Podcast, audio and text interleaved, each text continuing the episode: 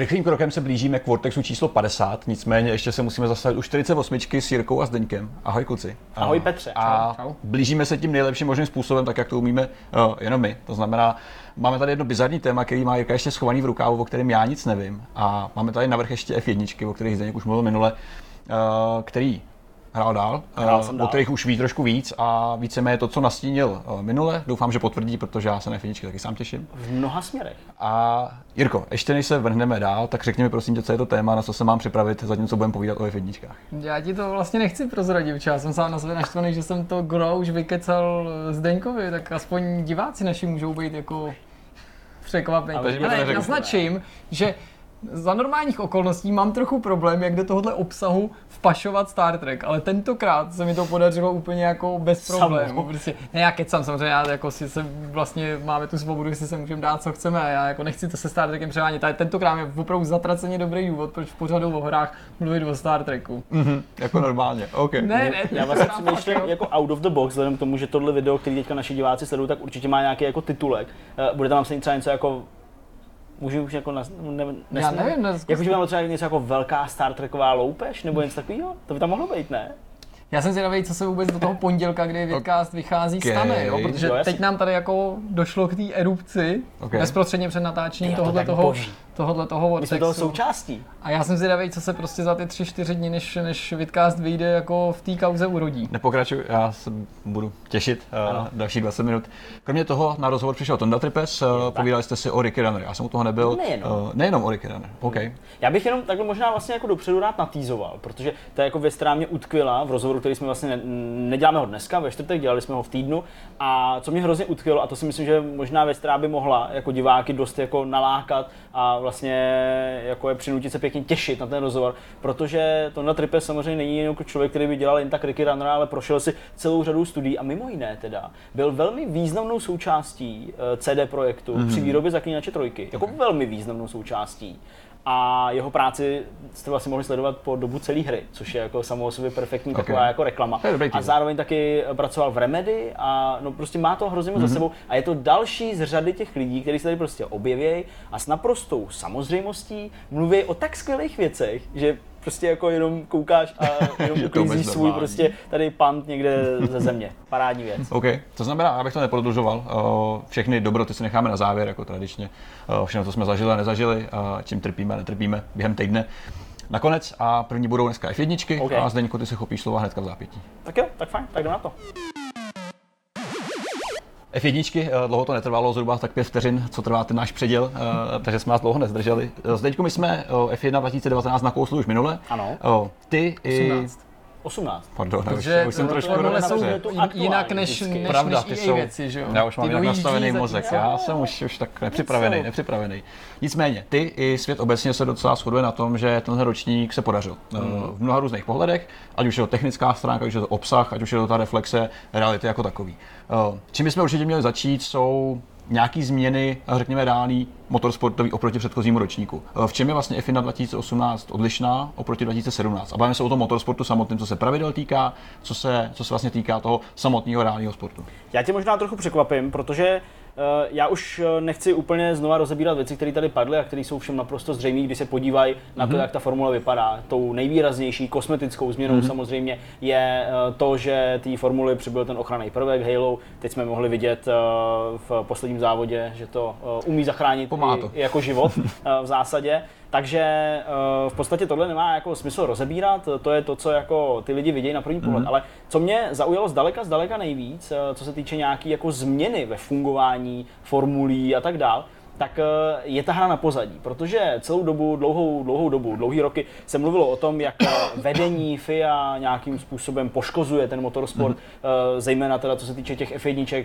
tom ohledu, že právě různé změny pravidel, eh, zákaz tankování a všechny tyhle věci, které hmm. vlastně odstranili postupně nějakou tu jako adrenalinovou složku z toho hmm. samotného ježdění, nějaký to riziko se všichni snaží snížit na minimum, hmm. čímž rozhodně ten sport v očích spousty fanoušků jakoby ztrácí na té atraktivitě. To, to, to je jasný. Ale co je důležité říct, tak uh, před nějakou dobou, je to asi rok a půl zpátky, se stalo to, že majoritním vlastníkem vlastně práv na F1 už není to FIA, ale hmm. stala se jí společnost Liberty Media, americká hmm. mediální společnost, která vlastní mimo třeba UPC a podobně. Malé firmy.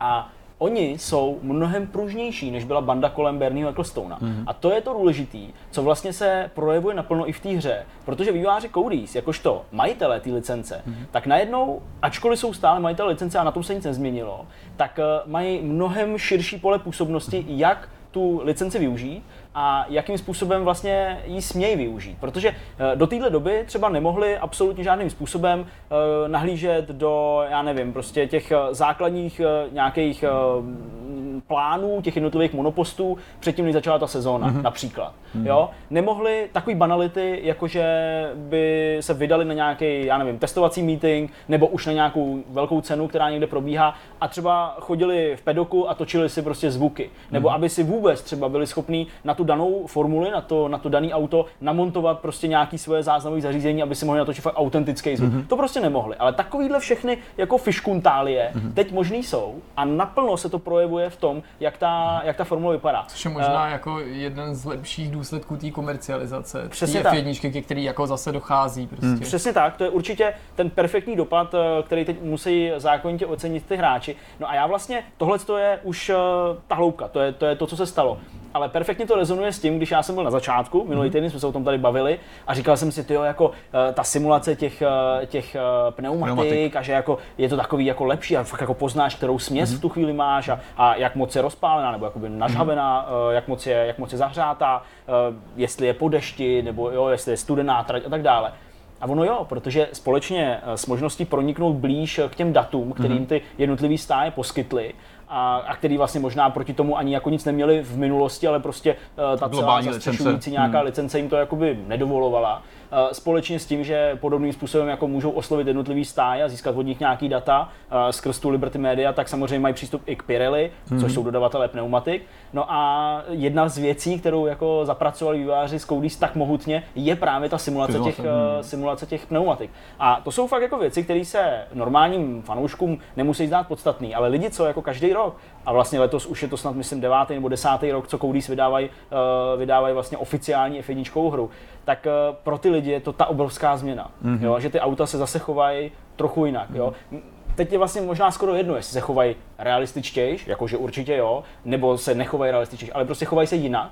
Jo, je to stále autentický a to si myslím, že je třeba jeden z důvodů, proč ty fanoušci by se o to měli rozhodně mm-hmm. zajímat letos. Mm-hmm. To je prostě to základní. Mm-hmm. No a ten zbytek prostě jako se točí kolem toho, vychází z toho. Jo. Ty formule v zásadě nejsou zas až tak jiný uh, v nějaký své podobě, jo, dejme tomu zpracování těch tratí, ačkoliv samozřejmě tady máme prostě dvě nové tratě, tak nejsou zas až tak jiný, jako co byly loni. Mm-hmm. Ale tohle všechno a navíc to vědomí, že mají ty data, tak z toho dělá takovou jako mnohem zajímavější, mm-hmm. zábavnější mm-hmm. hru uh, ve všech ohledech podstatě chápu správně, že ten, ten největší posun a ten nej, nej, ta nejpozitivnější změna tkví v tom, že se to prostě líp hraje, hmm, ty samotné závody. Co se týká třeba té tý, tý metaomáčky kolem, jako je kampaň, jako jsou různý postranní módy, jak si F1 2018 stojí v tomto ohledu? Tam je to trochu horší, protože v tomhle ohledu je to taková jako přebírka z loňského roku. Hmm. Jo? Tam vlastně nepřibyly žádný nový módy.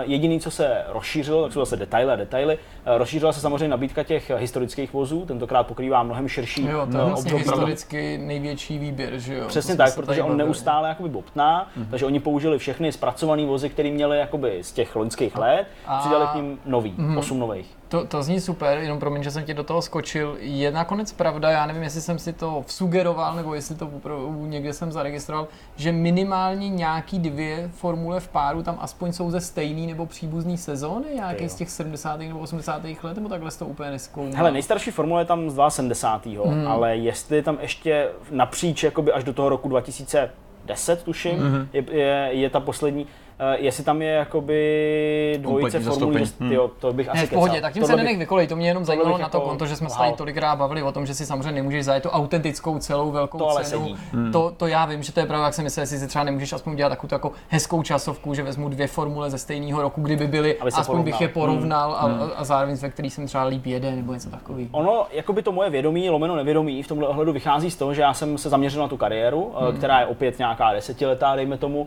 eh, můžeš ji hrát teda po dlouhou dobu, můžeš střídat jednotlivý stáje, když se neměnějí názvy těch, mm-hmm. těch stájí a nemění se jezdci, jsou prostě zamknutý jakoby z toho letošního ročníku a proto tam jako oscilují mezi těma stájema, ale zůstává jejich jméno pořád stejný mají stejné fotky a tak dále, mm. tak dále. ale eh, vychází to právě z toho, že já jsem hrál tu kariéru a v té kariéře uh, dostáváš po určitých bodech, po určitých nějakých milnících, nějaký, nějaký době právě tu možnost uh, skočit do těch starých formulí a v rámci té kariéry. kariéry a zahrát Aha, nějaký speciální mod. Tohle je věc, která byla loni. To mm-hmm. není nic, to já jsem nevěděl, není nic nového, ale vlastně tam je to docela ospravedlněný a vlastně vysvětlený, nebo jako tak nějak zasazený do kontextu. A to je nějaká exibice teda? Jsou to nejrůznější jako disciplíny, dalo by se říct. Jo, někdy je to jenom prostě time trial. Mm-hmm. Jo, a ty za jeho splnění získáš body do výzkumu tvý současné formule. Jasně, já myslím, jako jestli je to v té hře vysvětlený třeba tak, jako že hele, tenhle, ne, tenhle víkend není závodní, ale máš tady propagačku, musí se ukázat ve staré formuli nebo něco. Přesně jak to říkáš, často to je jakoby obalený do nějakého mm. e-mailu, jakože já nevím, sběratel a náruživý vlastník nějaký formule mm-hmm. uh, by si přál, aby se jako se v ní projel a zkusil v ní udělat nějaký rekord, mm-hmm. jo, nebo mhm. prostě nějakým mm-hmm. způsobem. Takže vždycky to má nějakou máčku. To říkám, je věc, která už byla loni, možná už i předloni, ale loni určitě. A letos tam je taky ve stejné podobě a je to vlastně jako fajn, protože je jasný z mnoha důvodů, že oni nejsou schopni zpracovat nějaký celý ročník, sehnat tu licenci, hmm. ty auta, Bůh hmm. jestli by to jako lidi zajímalo a bavilo, hmm. jo, jezdit nějaký historický, že asi jo, kdyby brali nějaký fakt dobrý, ale možná už opravdu jako ta nečitelnost těch práv, některé automobilky už vůbec hmm. ten svůj monopost tam nemají, no. nefigurují hmm. tam. Ale bylo by to dále. strašně krásně, já si pamatuju, že někdy okolo roku 2000, ne přesně třeba 2000, vyšlo takový ten titul Grand Prix Legend. Jasně. A to bylo strašně hezký, kdyby prostě tak si zkusili vybrat jednu sezónu, o který hmm. třeba panuje hmm. nějaký přesvědčení mezi odborníky, že byla kvalitní a prostě konec 80. let, nějaký z takových těch dramatických prostě let soupeření a to bylo tak prostě jako super. Bylo ale já super, vím, no. že zajistit ty práva je asi to hlavní, co tomu brání. Hmm, a jak říkáš, možná, že jenom já tady o tom s nimi většina lidí by řekla, proč mám tady jezdit za nějaký prostě mrtvý piloty ve stájích neexistujících.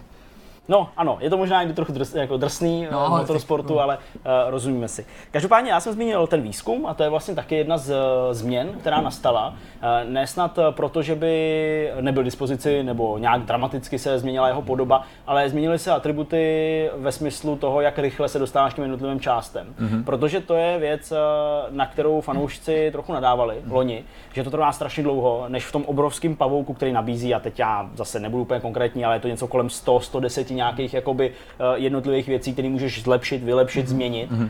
že to jde hrozně pomalu, že jako ty zůstaneš v té stáji třeba rok, jednu sezónu a uděláš dvě, tři, pět oh, věcí, víc okay. ne, mm-hmm. jo. A pak třeba odejdeš a ta stáj se nějakým způsobem vyvíjí a ty zase prostě jdeš k něčemu, co už je tak trochu rozvinutý v nějaký jiný stáj mm-hmm. a zase uděláš dvě, tři věci. Takže se to pamatuje ten progres těch stájí? To je jasný, Aha, to jako okay. zůstává. A i bez toho se ty stáje vyvíjí. Drobně, jasný. je to tak ale v podstatě eh, teďka je to mnohem jako rychlejší. Mm-hmm. Takže nesnad, že by za jednu sezónu to vyplnil celý, ale určitě se dostaneš jako k mnohem lepším věcem, lepšímu vybavení a ten celý jakoby poskok nějaký směrem kupředu v tom výkonu eh, těch jednotlivých eh, aut a samozřejmě i těch konkurenčních, tak je jakoby citelnější, znatelnější. Mm-hmm. Takže ty body přijíždí jako rychlejš, ty je získáváš, jak jsem říkal, za to plnění těch speciálních mm-hmm. eventů, ale samozřejmě za tréninky, mm-hmm. jo, a opravdu takový ty testovací kola, mm-hmm. které ti sami jakoby ty uh, tvoji uh, členové té stáje jakoby naznačí, že jako teď je to testování, teďka to děláme, teďka prostě uh, tady musíš, já nevím, šetřit pneumatiky, jo. jo. to je stejný, jako to bylo loni, nebo musíš uh, excelentně projet tu trať, takže tam jsou nějaký brány, které mm-hmm. ty mhm. musíš trefovat a za to pak získáš ty body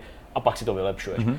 Co taky samozřejmě jde během té sezóny, můžeš přestoupit během, nemusíš čekat na konec, jde to i v průběhu té sezóny, můžeš vyjednávat o smlouvě, takže jakoby i nějaká snaha o to zachovat uh, autenticitu v tom zákulisí mm-hmm. a v tom, jak jakoby ty jednotliví hráči, hráči, spíš závodníci, samozřejmě s těma smlouvama tak jako licitujou, že jo, s těma eh, majitelama těch stájí a tak dále. To tam je taky hezky zpracovaný, mm.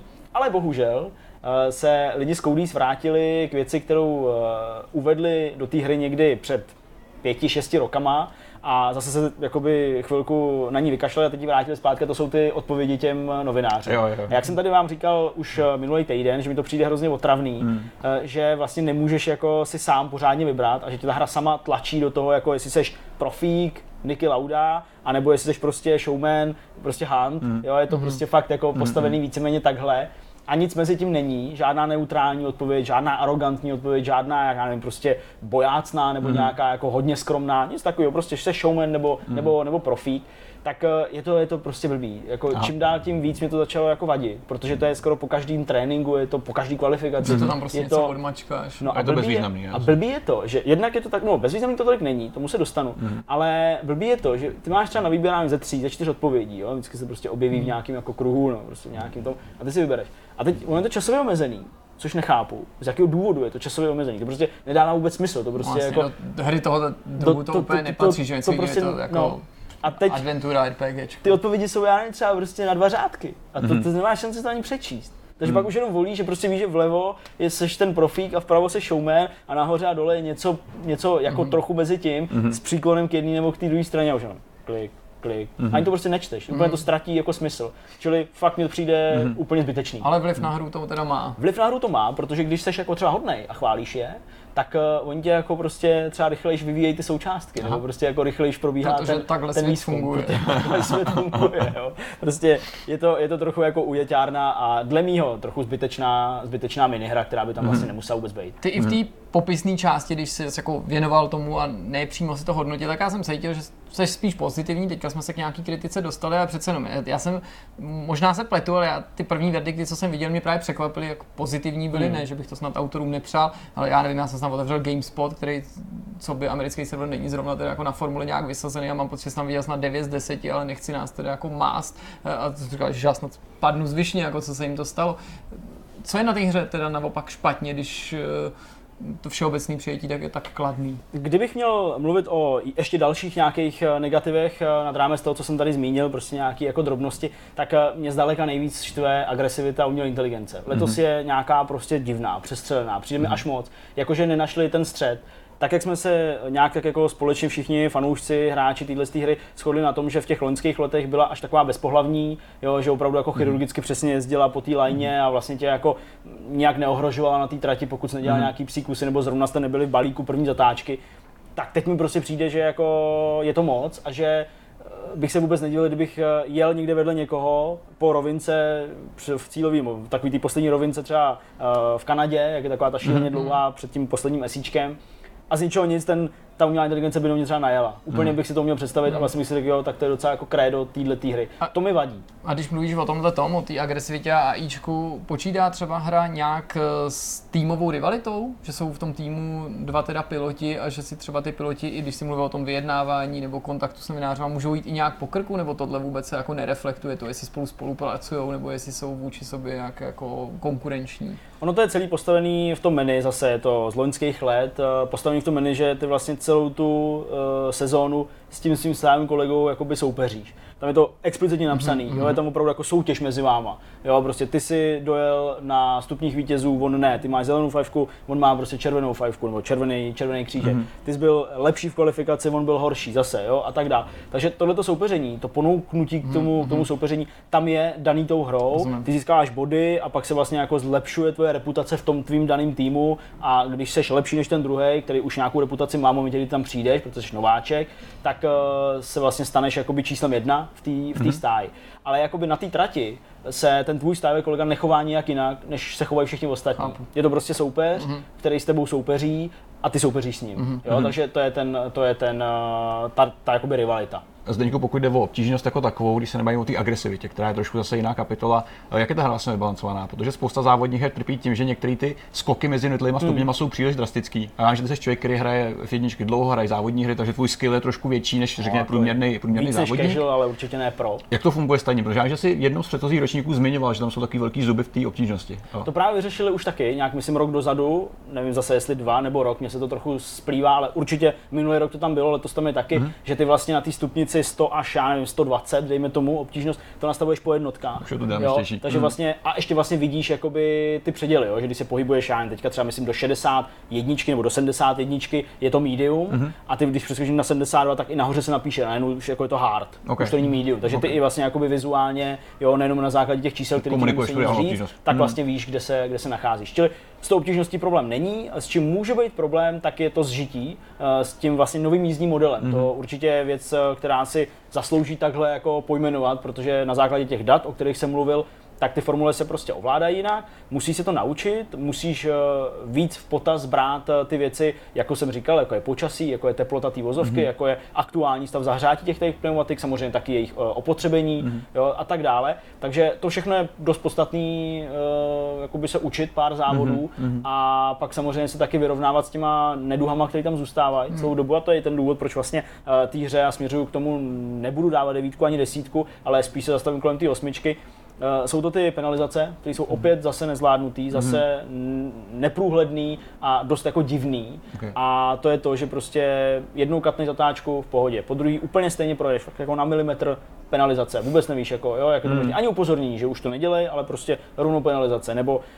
já nevím, do někoho nabouráš, nebo někdo do tebe nabourá. To je pravda, to problém a prostě hmm. bohužel jako ty penalizace nedostaneš. Hmm. Nebo takový ty excesy, jakože ty někoho úplně zrámuješ, dostaneš tu penalizaci, ten někdo byl před tebou a závod skončí a výsledek je prostě takový, jaký byl v době té havárie. Mm-hmm. Že to ani jako nereflektuje, že on jako nedojede. Mm-hmm. Prostě. To, jsou, to jsou věci, které to, jako, to, jsou, to jsou fakt jako divné věci, mm-hmm. které jako považuji skoro až jako za nějaký jako bugy. To skoro prostě jako chyba, no, Za nějaký jako chyby. Stalo se mi to i loni a paradoxně i letos. Se mi to stalo, tuším, někde v Malajzii se mi to stalo a prostě někoho jsem tam jako zrámoval a on, a on dojel přede mnou. Hmm. Přitom hmm. jako měl uražený kolo, dejme tomu. Hmm. Jo, hmm. Úplně stejná věc jako loni se mi stala i letos. A to jsou zrovna jako věci, které mě dost mrzejí na tom, hmm. jak si na tom dávají záležet. Hmm. Tak to nějak poženem teda do cílové rovinky, jestli to můžeš na závěr nějak schrnout. Uh, shrnul bych to tak, že je to nejpropracovanější díl ve smyslu toho technologického pozadí, jaký tady kdy byl. Mm-hmm. Je to super simulace, eh, která určitě potěší i jako hardcore fanoušky, když to povypíne a tak dále. Eh, ten sloupek si nechají zapnutý, takže neuvidí na cestu, všechny tyhle věci. Mm-hmm.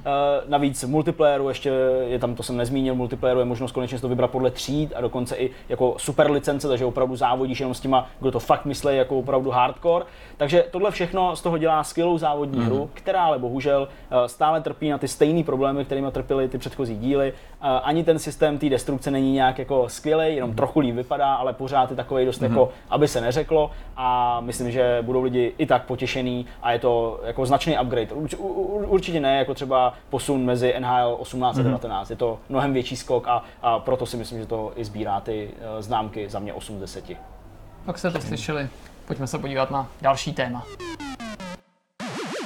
Oh, možná jste se všimli, že jsem fakt jako pospíchal teda, aby jsme se vešli do nějakého katu, ale ten hlavní důvod, proč jsem pospíchal, je to, že Jirka vám fakt nelhal, když řekl, že pro nás, pro všechny, a já už to vlastně vím, takže pro mě už to nebude jako úplně tak skvělý, ale má úplně bombastický téma, který se týká Star Treku. Já mu to jako svatosvatě dovoluju o tom mluvit, ne, jako dělám si srandu, ale opravdu fakt je to skvěle zasazený do našeho prostoru a to, co teď uslyšíte od Jirky, je jako fakt úplně já budu ten překvapený, takže já jsem to ještě neviděl. Jirka tady má na monitoru něco, co tam záměrně nekoukám, hmm. protože si to chci nechat vyložit přímo od tady mistra Spoka. No, takže je, Jirko do toho. Já ten notebook mám především proto, abych mám mohl ukazovat důkazy okay. a samozřejmě diváci to uvidí zprostředkovaně, takže to jako do toho videa pochopitelně všechno nastříháme, tak abyste o nic nepřišli. A tohle je zpráva, která jako na mě, myslím na svět videoher, ale zároveň televize a filmů udeřila jako blesk z čistého nebe, protože Č- člověk leží v těch zprávách celý den, listuje hmm. různě prostě a málo kdy se mi stane, že bych na zprávy týkající se Star Treku narazil v sekcích, kde schromažďuju a v aplikacích, kde schromažďuju novinky ze světa videoher. Jo, to tak jako se protne v posledních letech hmm. jenom málo kdy a když, tak se to samozřejmě týká Star Treku online nebo tak něčeho. No a teďka to tam jako listu, to člověk už má takový ten vypracovaný způsob, že vlastně kolikrát ty titulky jenom přelítáváš a teď tam najednou koukám, na mě vyskočí titulek, že tvůrci seriálu Star Trek Discovery, té nejnovější série, jsou žalovaní za to, že ukradli prostě námět, zápletku, e, celé části dialogů z úplně neznámé hry, která byla představená už v roce 2014, kterou vytvořil jeden člověk. Aha. A za normální, okay. tak jsem to otvíral, samozřejmě s velkou dávkou zvědavosti, ale i jistou nedůvěrou, protože víme, že tohle se jako cyklicky opakuje, že vždycky, nebo vždycky, kolikrát se někdo ozve a teď samozřejmě nebo kolikrát se někdo ozve, že se cítí být poškozený, co by malý autor no, nějakým jasně. velkým studiem. Děje se to, hele, malým hudebníkům, který prostě poukazují na to, že nějaký velký hudebník jim ukradl prostě nějakou jo, přesně, beaty, kde něco takového. Eh, malý spisovatelé, že se cítí okraný velkýma spisovatelem. My sami třeba ze světa videoher známe ten proslulý případ, který si uh, duchovní otec Monkey Islandy stěžoval na to, že Piráti z Karibiku vlastně ukradli i takový ten vizuál námět, a celý ten námět mm-hmm. uh, Monkey Islandu. A teď se v tom vyznej, protože kolikrát je ta podobnost prostě ano, lze ji tam spatřovat, ale říkáš si, to bude asi náhodný, nebo to si dokážeš představit, že bylo napsáno tolik knih a natočeno no. tolik filmů a tolik seriálů, že si řekneš, no prostě logicky někdy tam k nějakému průniku dojde. Takže jsem to otvíral prostě s velkou dávkou skepse, mm-hmm. protože jsem si říkal, hele, jako zápletka Star Treku Discovery, to je jako docela jako dost bizarní, že jo, prostě to jako v čem bude ta podobnost, jako mm-hmm. a spíš jsem si myslel, že jako uvidím nějaký nahodilosti. Jo, jo. A musím říct, že jako jestli jsem teda někdy měl podezření, že tady k nějakému plagiátu může docházet, tak tohle je jeden z těch případů. Protože ten, eh, ta hra, o které se budeme povídat, se jmenuje Tardigrades. Uh, jak říkám, představená byla v roce 2014, mm-hmm. vyšla v roce 2015. Je to dvourozměrná, takováhle úplně s jednoduchoučkou grafikou, mm-hmm. prostě uh, retro záležitost. Přičemž eh, ten její autor kontaktoval, a povíme si samozřejmě proč, eh, CBS, co by majitele značky Star Trek a zároveň producenty té nejnovější série, mm-hmm. už eh, před dlouhou dobou a snažil se s nimi jako komunikovat tenhle ten problém nebo vyřešit, ale podle něj on teďka přes, při, přistoupil k nějaký jako veřejnému odhalení a té žalobě a té medializaci hmm. právě z toho důvodu, že s ním jednali údajně úplně bez respektu, že ho prostě hmm. ani úplně kašlali, že na něj v podstatě nijak nereagovali, že se nedočkal žádný jako relevantní odpovědi. No a teďka v čem je ten problém? Ve Star Treku Discovery, kromě jiného, v té první sezóně, hmm. ty jediný, který, která zatím jako byla natočená, odvysílána, je to vlastně docela jako zajímavý, že jsme si o ní povídali, už je to skoro rok, jo, kdy právě jako s úctou, takovou, jako, mm. že vlastně to docela vypadá jako Star Trek. Mm. Tak jedna, jedna z, z bizarních zápletek nebo takových jako leitmotivů celého toho seriálu, ne nutně ten hlavní, ale to, na čem to stálo, bylo, že ta loď Discovery a její posádka přišla s nějakým novým revolučním způsobem cestování vesmírem, nějaký nový pohon, který byl postavený na živočichovi, který se jmenoval Želvuška, a což za normálních okolností jsou, Petře, ano, já jsem to do té doby taky nikdy neslyšel, jsou takovýhle malý, malinkatý úplně potvůrky, že jo, mikroskopický, okay. že jo, tady se, se píše živý se buňkami, že jo, časami, prostě jako malá, malá takováhle mrška. V, v angličtině se ta želvuška jmenuje tardigrade. OK. Už začíná dávat smysl. V seriálu Star Trek Discovery ta želvuška není takováhle malá mrška, ale a já se to pokusím otevřít, Tady vypadá takhle. Tak je, je to taková velká příšera. Hmm. No a světe div se, ve hře, eh, nebo ve videohře Tardigrades eh, jde o to, že tam ty lidi používají úplně nový revoluční způsob cestování vesmírem. Asi to všim kam to A jeho, eh, nebo jeho tím, tím prostředkem, no. strůjcem je želvuška na životní velikosti, větší okay. tady než člověk a ty a už tady můžeš toho... sledovat, hmm. že ty scény už si začínají být docela podobný. No. Ty vole. Uh, oni to není všechno schodný, jo? třeba ta hra Tardigrades se odehrává ve skutečnosti 20 tisíc let před Kristem a popisuje příběh nějakých lidí, kteří tady byli ještě před tou naší civilizací, takže je to ještě okr- oni zase okradli asasína. No, jo, to je můj os- osobní. Okay. Ale jsou tam třeba jiný zajímavé podivnosti nebo podobnosti, protože v tom seriálu Star Trek Discovery Existuje pár uh, homosexuální, což samo sobě byla velká jako revoluce. Mm-hmm. Já ti to takhle ukážu, právě aby jsme se tyhle ty dva muži spolu tvoří okay. pár. A, a světe div se, v té videoře jsou dva muži, kteří spolu tvoří pár, jsou si nápadně podobní. Jsou si podobný, a z nich jeden tak jako v tom seriálu je právě ten eh, člověk, který řeší ten pohon a okay. vyzkoumal to, že využít tu želvušku k tomu cestování. Okay. Pak tady máme nějaký další postavy, jakože jednou z hlavních postav té videohry je Jolanda, která teda okay. jako z pohledu té hry 20 tisíc let před Kristem pochází z kontinentu, kontinentu kterýmu ne, my dnes říkáme Afrika, protože nechci o ní říkat, že to je e, afroameričanka, takovýhle nesmysl, je to prostě černoška, podobně jako že hlavní postava seriálu Star Trek Discovery je okay. Michael Burnham, která je... Což je žena. Což Michael, je, Michael žena, to dává velký smysl. No pak tady máme otravnou postavu v té videohře, která se jmenuje Natasha, rusovlasá dívka, mm-hmm. světe div se, i Star Trek Discovery jsme svou otravnou postavu, která se jmenuje Sylvia Tilly. Okay. A, a je, to, je, to, je to taky rusovlasá dívka. No a pak jsou tady samozřejmě některé tyhle ty scény, které si samotný autor eh, vytípal, mimochodem eh, autor se jmenuje Anas Abdin, což je docela taky jako vtipný jméno, možná protože když jim do CBS přišel mail od někoho, od Anase Abdina. Hello, nechci žádnou Viagru, žádný Napiš tomu Ananasovi, že nás to nezajímá. Vůbec. No a pak jsou tady ty určitý scény, že jo, které právě nápadně připomínají některé ty výjevy z toho seriálu, ať už jde tady o to, kdy tady ta, ta, ta želvuška obrovská v té hře jako pohlcuje toho člověka. Ale už jenom ta želvuška samotná je prostě ta, ta želvuška je prostě jako tam prostě to nevymyslíš, ty vole. No, jako. jasně. Nebo tady prostě, jo, tady ten autor na svém blogu a na, na stránkách té hry samozřejmě to teďka jako rozpitval, tak aby všichni jako mohli ocenit, jestli ty důkazy jsou skutečný nebo, nebo domělý, nebo ty podobnosti. Tohle je třeba moment, kdy právě dochází k tomu efektu toho cestování, mm-hmm. který se to tam, tady je to zase zpracovaný v té hře velmi podobně. No a teďka jako závisí samozřejmě na vás, eh, nakolik jste jako příznivci konspiračních teorií, nebo nakolik vám to přijde průkazný. Já prostě jako nechci dojít k žádnému teďka eh, super rychlému odsudku typu ano, scénáristi nebo ten showrunner to ukrad, to prostě, ale člověče řeknu ti, že jako cestování revoluční, nový, vesmírem za pomoci přerostlý želvušky mi přijde jako tak specifický, tak, tak jako vole, bizarní nápad. Mě to už v Star Treku jako dost,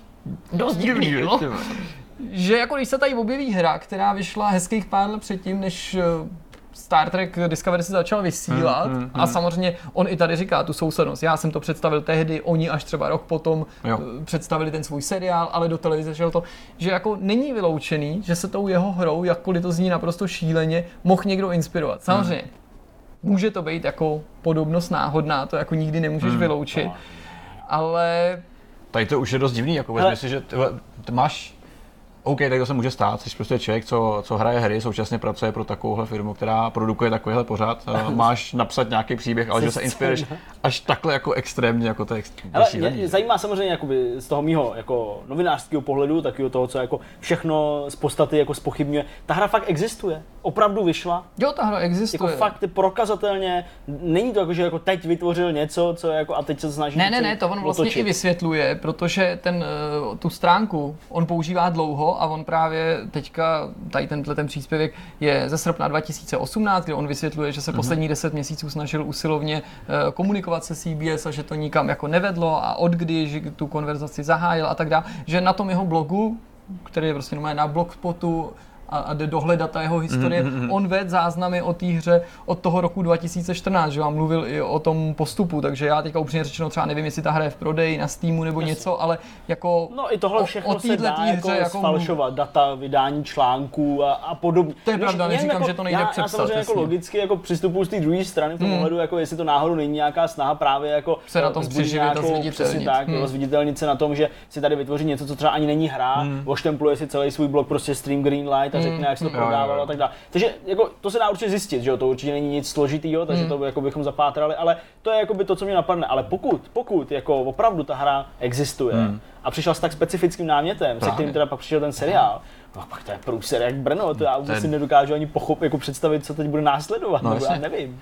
No, já vlastně nejsem schopen jako odhadnout, nakolik Želvuška, prostě pomoc. tohle to... to je možná jo, to je prostě Life možná odpoví. Jasně, ten, ten profil tady vypadá, že je z toho roku 2014. Jasně. Jo, to, to hra dostala od komunity no, zelenou. Takže to očividně to vyšlo v nějaký moment. Vypadá asi. to, že tady má nějaký datum, no, 2014, no. opravdu jo, hmm. přidáno, tak uh, zase sfalšovat Steam samozřejmě to už by bylo blbý. Nebo to jako, už se dělá blbě, no. To už asi nejde úplně. Takže je, je, to, je, to, je to prostě zajímavý, jako hmm. já prostě opravdu, a to teď to není o tom, že bych chtěl tvůrce toho seriálu bránit, protože je to Star Trek, jako chraň Bůh, prostě tohle by byl prostě obrovský no, skandál, ale spíš moje jako racionální já se jako brání, brání uvěřit tomu, jako že někdo se dopustí jako takhle do nebe volající jako kopie hmm. nebo vykrádačky, ale v případě, že by se to potvrdilo, ale potvrdilo, jako to by musel potvrdit soud, nebo někdo to musí rozhodnout, on, on teda jakoby žaluje CBS, jo? on už to jakoby hmm, to předal, předal advokátům a tak dále, že už to není jenom ve fázi toho, že by někde jako vykřikoval hmm. na internetu nebo chodil někde s nějakou cedulí, prostě byl jsem okraden. Hmm, hmm. Jsem zvědavý, jak ten soud rozhodne, protože to bude jako jako strašně těžký dokázat, jo, protože na jednu stranu Hmm. nikomu do těch hlav nevidíš. Ty nevíš, jestli ten scénárista za jakých okolností to dostal, kde jako ni, nepředpokládám, že by se podařilo vypátrat typu, že scénárista zodpovědný za zápletku želvušky ve Star Treku Discovery se v roce 2015 připojil na tyhle ty stránky, to, to, to, to si nedělám To iluzi, nejde. že to nejde zjistit nebo nezjistí, čili celý to bude asi na bázi toho, nakolik je pravděpodobný, že by dva různý lidi přišli s, s, jako se stejným nápadem. Hmm. A to jako, Ale jako tak do detailu provedený. je to, je to zvláštní. Já taky nechci říkat jako soudy, nejde, jo, no. ale prostě všechno mi říká, že jako tady fakt se někdo Hmm. inspiroval víc, než je zdrávo, ale pak zase na druhou stranu, a to mi přijde divný, že to scénárista něčeho, jakože by byl tak blbej, že by si myslel, že to jako neprovalí. No a ne, nebo že bys nepřistoupil k nějakým úpravám. Nebo No jasně, no. I třeba relativně to jako jako, že by to byl ne, nějaký tvor, to třeba přesně- mikroskopicky jak velká bakterie, nebo jakože to je zase divný, ale i svým způsobem by to mohlo sloužit i jako alibi těch scénáristů, nebo alibi obrana, protože by říkali, No no, prostě nejsme takovýhle idioti, když bychom právě. ukradli to od No hry, právě. která No, se no, jmenuje no. takhle No specifický právě. nápad, tak bychom to přece To je- trochu pozměnili tak, aby nám to fungovalo. Přesně. V principu by to pořád To bylo to též, ale... Možná to zase bereš jako, hele, nějaká, vyšla nějaká malá blbost na Steamu, nebudeme to prostě, nikoho to nezajímá, skopírujeme to, nikdo si toho nevšimne, že jo. Jenže Umíš si, představit toho týpka, který očividně je fanoušek Star Treku, Já plně chápu tu když reakci. konečně jako se Vole. jako dočkal dalšího seriálu ze Star Treku, přesně to prožíval jako Jirka, ty jsem u toho konečně, natáčí se originál a teďka takhle sedíš a přesně, přesně ten obrázek takového toho, toho chlapíka, jak, jak, jak prostě jíte nějaký, nějaký Zmrzlinu, no. ne, zmrzlinu, nějaký cereálie a, a vy, že jo, vyprskne před sebe, tak prostě když najednou vidíš ten díl a teď všechno, co jsi vyrobil už ty. to je, já chápu tu frustraci a plně chápu tu reakci. V momentě, kdyby Já se si ti jako někdo jako... představit, jak se mohl cítit. Hele, vezmi si, že děláš hru, která jako nemyslím si, ne, ne, nemám ty údaje, nechci nic jako říkat, nebude asi nějak extra úspěšná, Jasně. nejseš milionář a pak se ukáže, že přijde seriál, který ti vezme to, co jsi udělal a očividně z toho jako generuje dost peněz. No jo. tak pokud to vyhraje, tak bude bohatý a vlastně řekne, že mu Star Trek změnil život, Najednou což je se, jako najednou se ta hra začne prodávat, Star Trek mu změnil život, tu změní. Ta hra se začne prodávat, ale on pokud to bude Podle pravda, to Ale já si vlastně ani nejsem jistý, jestli tu hru úplně jako dokončil, jo? že teďka vlastně Hmm. že tady všude ten green To line, takový green technický demo v podstatě další a, ta, věc, a, no. a, tak dále, jo? tím, že se to stalo těsně před tím, nebo jsme kápli na ten článek těsně před, Ale ale, rozhodně vystojí tu peníze hru na dokončení. prezentoval. Možná dostatek teďka peněz, právě ten aby to dotáhnul. dost na bob nás.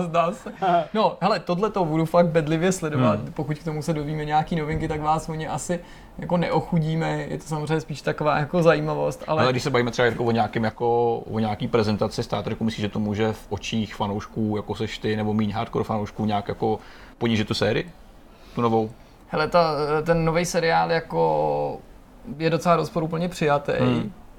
Spousta fanoušků ho nemá jako rádo a pokud by tohle někdo potvrdil a bude potvrdit to může jako, Hmm. nebo je na soudu, aby to potvrdil nebo vyvrátil tohleto obvinění a podezření, tak by to mohlo jako samozřejmě být vodou na mlín těm Hmm. fanouškům, že by řekli, no tak, tak to je jako nádhera, takže tohle všechno a ještě se ukáže, že jste to ukradli a ukradli. určitě by se ozvala spousta lidí a já bych takovou jako mm, takovou rétoriku chápal, že by třeba řekli, tak ten Star Trek, který tady obhajuje ty čisté myšlenky, jo, prostě Hmm. to, jak se k sobě mají lidi chovat, tak ten je teďka symbolem nějakého jako příkoří, No, jasně. jako ten krade, ten seriál, který byl jako právě inovativní, který přicházel s těma nápadama, tak teď už je Hmm. na tom tak špatně, že musí nápady krást od někoho, kdo se jmenuje Ananas. Doufám, že slyší a teď právě nás zažaloval. další Za to, že ho Ne, já tady dělám legraci, jmenuje se Ananas, jako, ale prostě víš, jako, že prostě Jo, jo. tohle bude přesně to, co, na, na co ty fanoušci by asi jako mysleli, takže Peklo.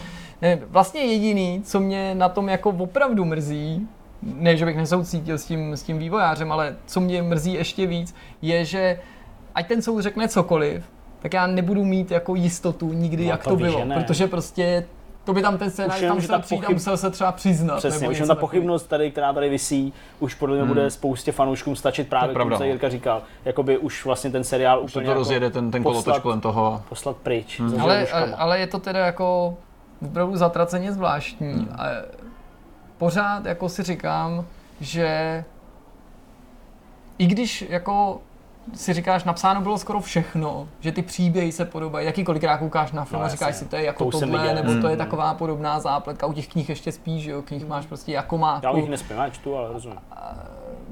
Ano, u těch knih ještě spíš. to byl dobrý. Já, já. Takže když ty knihy čteš.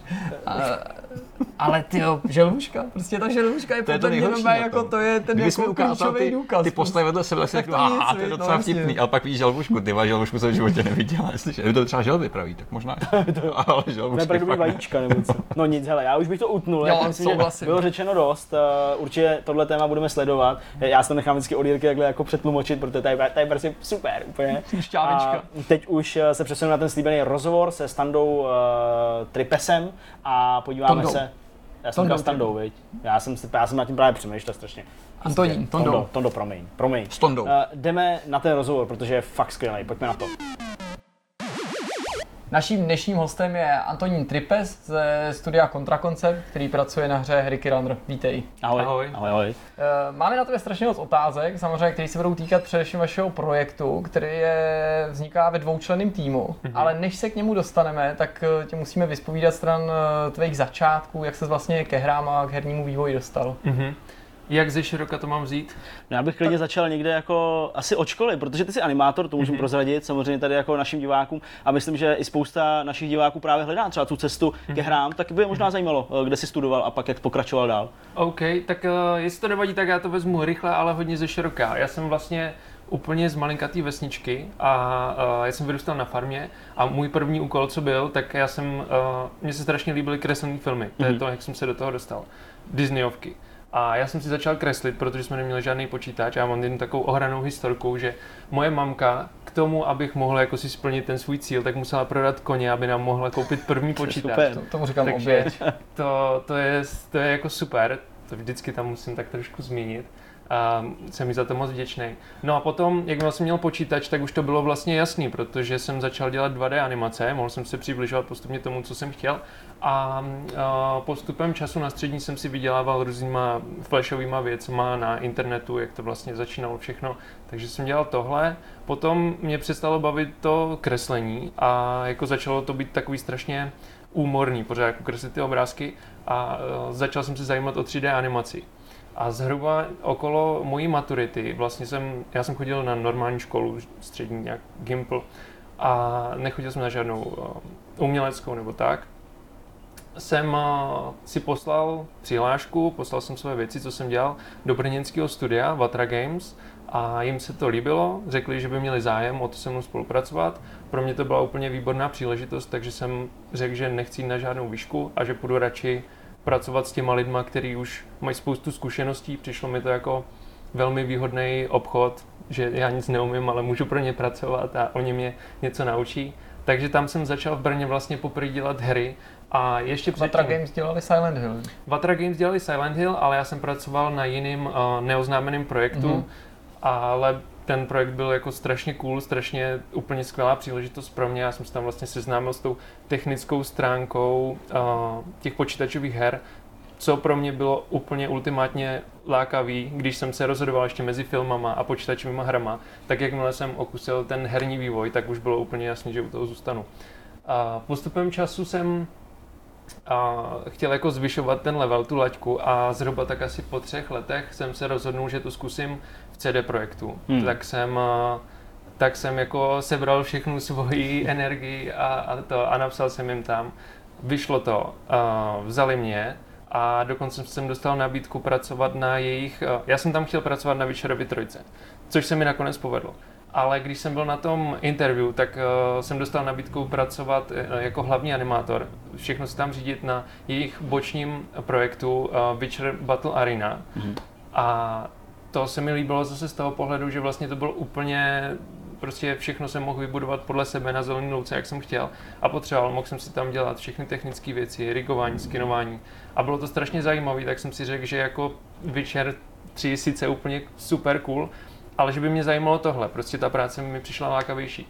S chodou okolností jsem se nakonec dostal k tomu, že uh, jsem pracoval na tom Witcherovi, asi uh, zhruba půl roku, kde jsem dělal uh, ten, ten základní pohyb, to, co ten hráč vidí uh, nejvíc času. Jako přímo toho Geralta. Přímo toho Geralta. A dělal jsem uh, vlastně běhání a různé variace a nakonec i skákání. Vlastně ten úplně to, co, to, co vlastně vidíte skoro pořád. Hmm. To bylo, to bylo skvělý A nakonec jsme se rozhodli, že se chceme vrátit uh, zpátky do Čech, takže to, jsme se vrátili. Promiň, že ti do toho skáču, ale možná pro někoho může být úplně nepochopitelná situace, jakože řada, řada diváků to může vnímat tak, že si splnil nějaký sen, nějakou nejvyšší metu, dělal si v CD Projektu Red. Proč vlastně se rozhodl odejít a pustit se do něčeho jiného? No, protože už vlastně od začátku, tak jak to vyprávím, se snažím jako i trochu objasnit to, že mě to tak pořád táhlo k tomu dělat něco svýho. Vlastně hmm. začal jsem od toho kreslení, potom 2D animace, 3D animace, potom jako ten úplný vrchol 3D animace, že dělám něco, co jako je jedna z nejlepších her všech dob ale uh, pořád jsem tam cítil nějaký ten rozkol a ten rozkol ještě umocňovalo to, že jsem pracoval na tom Witcherovi 16 hodin denně, vstával jsem ve 4 hodiny ráno a jako neskutečně jako tvrdě jsem crunchoval. Uh, to mě tak trošku zlomilo, se musím přiznat, a řekl jsem si, že chci dělat něco svého, něco, mm-hmm. co mě jako baví, protože ta práce uh, pro tu velkou společnost spočívá v tom, že je hodně repetitivní, neustále děláte sety animací, a když se nad tím člověk zamyslí, tak vlastně ty dny jsou pořád stejný, co na začátku bylo nějakým způsobem wow, že večer 3, tak potom je, to začíná být rutina. Jakmile se člověk cítí, že je v rutině, tak by měl udělat nějakou změnu.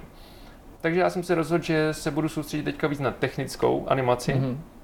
Začal jsem se soustředit na rigování, začal jsem si vytvářet uh, v Maje takový uh, lehce sofistikovanější rigy, i nějaký skriptování jsem se začal učit, tak jako jsem si rozšiřoval to pole působnosti a teď, když to vnímám zpětně, tak vlastně je to úplně skvělá příprava na to, jako vyvinout vlastní hru, protože když člověk vyvíjí vlastní hru, tak nejde být jenom animátor, je třeba jako mít co nejširší pole působnosti, protože tam je třeba dělat spoustu věcí. No a myslím si, že v roce 2015 jsem se spojil s českým studiem Outsource to Us, kde jsem vlastně zastával pozici Animation Director a ta, ta spolupráce vyústila v to, že jsme spolupracovali s Remedy a Jasně. tam jsme dělali cutsceneové animace pro jejich projekt Quantum Break, mm-hmm. což bylo jako vrchol gameplayové animace byl Witcher 3 a vrchol cutsceneové animace byl ten Quantum Break, který prostě jako v tu dobu vypadal úplně úžasně. Ty jejich facial animace byly úplně boží. No a nakonec poslední tři měsíce, nebo možná i trošku díl, až jako tři měsíce až půl roku, a jsem pracoval přímo v ESPu, a v tom týmu Remedy, kde jsem zase potom už dělal gameplayové animace pro tu hlavní postavičku, různé ty in-gameové věci, které už se potom byly třeba řešit přímo na místě s tím týmem. To je fantastický. Já eh, vždycky žasnu, když prostě tady sedí člověk, který mhm. jako vlastně reálně dělal ty hry, které teď jsou aktuálně uh-huh. prostě populární, skvělý. A myslím, že opravdu i ty diváci, eh, když tohle z toho slyšejí a vidějí potažmo, uh-huh. tak eh, jsou z toho trochu v šoku. Jestli mi to nevadilo, než budeme si dál povídat prostě o tom, co bylo. Ještě mám jenom poslední věc, Jasně. protože bych nerad opomenul to, že jsem pracoval poslední rok, nebo ještě vlastně dvě věci, se strašně omlouvám. Hmm. Ale, a pracoval jsem v brněnském studiu Mad Finger Games. Jasně. A pracoval jsem na dálku a pracoval jsem na těch jejich no, nejnovějších peckách na tom Shadowgun Legends. Mm-hmm. To byla úplně super práce a strašně mě to bavilo. A poslední... Jsi pracoval si někdy na hře, která se nestala hitem posléze? uh, ty jo, já mám takový prokletí, že asi ne. Ty jo, to bych chtěl mít. Nedělám si legraci, samozřejmě těch projektů bylo, bylo víc, ale uh, tyhle ty jsou ty nejzajímavější. Jasně, já to chápu. A, a ale já jsem do toho skočil, kromě těch Shadowgun si říkal, že máš ještě jeden projekt, který si chtěl zmínit. A, jo, to mm, český studio Bohemia Interactive, tam jsem pracoval poslední rok, tam jsem pracoval, uh, nevím, jestli můžu říct, ale pracoval jsem na jednom z, z jejich nejnovějších, nejnovějších projektů. Mm-hmm. To já myslím, že asi můžeš říct, bych řekl, teda jestli to je ten projekt, o kterém jsme se tady bavili, uh, ještě nejsme zapli kamery, ale možná ne, já nevím, tak uh, to je jedno, nechme to být, ale nechme to být. radši to nechme být, dobře, možná bychom tady překročili něco. Každopádně, já jsem se chtěl, uh, jestli teda dovolíš, vrátit uh, právě do toho CD projektu, Aha. jestli to jde, protože i mě osobně to zajímá. Uh-huh, Opravdu jasně. jako zakrývat to, že jsem fanoušek uh, zaklínače a ostatně ta hra je prostě super, by bylo jako zbytečný. Uh, jak to tam probíhalo? Ty říkáš 16 hodin, že jsi pracoval mm-hmm. v, při tom konci uh, u toho kranče. Uh, dopadlo takhle jako těžce na celý ten tým, jakože pak třeba se možná i propad do nějakých vůzovkách pracovní deprese, třeba, že sice jako ten cíl v dohlednu byl dobrý, mm-hmm. ale mm-hmm. ta cesta k němu byla složitá. Uh, ono to tak je asi vždycky, když, ten, hmm. když, když se člověk snaží dosáhnout nějakého ultimátního cíle, jakože jim se to nakonec pak povedlo a ta hra je bombastická, brilantní, tak to nese sebou strašnou oběť, hlavně od toho týmu. A jako dá se říct, že kdyby oni těch her udělali třeba 10, tak potom už přijdou na ten správný přístup, jak to udělat bez toho, aniž by se muselo tolik crunchovat. ale ten nejjednodušší způsob uh, je prostě, že lidi budou strašně moc pracovat a potom to nějakým způsobem jako půjde tím směrem. Je to strašně těžké naplánovat, jako zorganizovat těch 500 nebo 300 lidí, nebo kolik tam pracuje, hmm. aby udělali něco tak epického, jako je ten Witcher 3. A, ale zároveň ten cíl je tak lákavý a ten titul je prostě má takovou sílu, uh, že vás to jako pohltí a mně to ani nepřišlo. To bylo jako, já jsem si to strašně užíval. Sice teda ne potom ten rok potom, když jsem se z toho zpamatoval, ale tu dobu, co jsem tam byl, tak to bylo fakt hustý, protože to nabíjí strašnou energii toho člověka. Hmm, hmm. Ale je to strašně vyčerpávající a zjistil jsem, že já nejsem ten typ člověka, který by to mohl dělat dlouhodobě. Zajímavé je, že toto teda neslyšíme poprvé, že už jsme to párkrát zaslechli, hmm. ne tady třeba eh, před kamerou, ale že se nám někdo třeba v soukromí takhle svěřil, že právě ten úspěch vlastně není nahodilej, nejen, že tam nepochybně pracuje kvalitní tým a že je zatím všem dobrý hmm. nápad, hmm. dobrá myšlenka, ale že to sebou nese spoustu těchto těch obětí, o kterých jako mluvíš ty, a že to prostě není takový jako úplně obvyklý job, že před tím úspěchem prostě někdo chodí 6-7 hodin denně si sednou do práce, tam něco dělá, hmm. pak hopal samý desítky, super, multimilionový hmm. úspěch, jakože takhle to úplně nechodí. Hmm. No. Já jsem ještě na tohle měl to takový tak. jeden takový dotaz, který právě tady eh, často my tak jako rozebíráme a možná vlastně by se dal říct, že o něm spíš spekulujeme, než aby, jako jsme měli nějaký hmm. relevantní informace, a bych to rád využil, uh, protože ten tým, ty si sám zmínil, 300, 500, prostě strašná hmm. síla lidí. Uh, jak třeba probíhá komunikace v tom týmu? Jako ví opravdu ten nějaký člověk, který tam, já nevím, prostě programuje teď plácnu koně hmm. nebo něco hmm. takového, jako o tom, co se děje na druhé straně toho studia, nebo opravdu to všichni jako skládají tak jako naslepo a pak se to někde spojí díky tomu, že do toho prostě ty lidi vstoupí a někde to jako eh, ty jednotlivé nitky spojí a, a je z toho hra. To je strašně individuální, ale ta společnost je tvořená lidma všechny společnosti jsou tvořený lidma a je to strašně individuální. Některé týmy jsou fakt úplně brutálně výkonný, že ten člověk, který vždycky je to, vždycky uh, je to o tom, že tam je nějaká řada lidí, kteří dělají tu aktuální práci a potom je tam jeden člověk, který je řídí. Pokud ten člověk je ten správný na svém místě a dělá, dělá prostě ty věci tak, jak mají být, tak potom to šlape a je to skvělý. Ale jako je to strašně těžké ty lidi najít a těch hmm. lidí je strašně málo a je tam třeba velká fluktuace lidí, kteří se mění a potom se to všechno zpomaluje a, a zdržuje, ale CD Projekt je jedna z nejlepších společností, pro kterou jsem pracoval. E, jako každá má svoje chyby a čím je větší, tak e, se to akorát umocňuje potom. Je, je, to, je to těžký, ale vzpomínám na to v dobrým. Hmm. Když se takhle Promiň, zavzpomínal e, na, ten, na tu zkušenost CD projektu, můžeš podobně vypíchnout, jak, jak na tebe teda zapůsobil ten kontakt s Remedy? Hmm. Jako jestli se třeba ta kultura ta... pracovní je tam úplně jiná nebo něco, co Aha. mě na tom překvapilo? Ty týmy jsou hodně mezinárodní. To znamená, že když je to v Polsku, tak sice je tam cítit takový ten polský duch. A to byla jedna věc, která se mi strašně líbila, že, že to Polsko, uh, to jsou takový srdcaři, takový nacionalisti a je to tam strašně moc cítit. To vedení je polský a je to skvělý. Finové mají zase úplně jinou mentalitu jsou to dvě velmi rozdílné věci. Jsou to dva úplně jako top, uh, top týmy a je to spíš tak legrace jako vnímat ty nuance. Prostě v Remedy mají nahoře v třetím patře saunu, prostě celou to. A když jdete do práce, tak tam skáčou králíčci a ty lidi jsou zase jiný, protože mají třeba půl roku uh, tmu, mm-hmm. půl roku světlo jenom nedokážu to úplně popsat, ale je to strašně příjemný vlastně vyzkoušet si obě dvě ty věci. Samozřejmě všechno má nějaký klady, zápory, nedokážu posoudit. Remedy je menší společnost, o hodně, a ale je to spíš jako úžasný to sledovat. Hmm. Hmm. Když říká, že uh, ve Finsku mají, mají saunu, tak uh, já nevím, v Polsku mají bazén vodky nebo něco. Ne, dělám si samozřejmě srandu. Uh, umím si představit, že prostě i tak to musí být zábava. Dobrá, no, tak uh, já myslím, že bychom mohli od těchto z těch uh, věcí, které se děly tedy vlastně už v minulosti, uh, mm-hmm. alespoň teda kariérní minulosti, uh, se přesunout k tomu aktuálnímu. Mm-hmm. Uh, co ti teda vedlo k tomu, že si založíš to vlastní studio? Je to opravdu to všechno to pnutí dělat věci sám a dělat věci pro sebe a pro radost? Nebo je v tom něco jiného? Je to prakticky jediná jako logická možnost, která mi vychází ze všech těch možností, hmm. které jsem vyzkoušel a které jsem zvážil, že by byly reální. A ono to nezní třeba moc sexy, ale pro mě je to jako to jediné, co já opravdu můžu dělat, abych byl spokojený a doufám, že to povede jako ke štěstí dlouhodobému.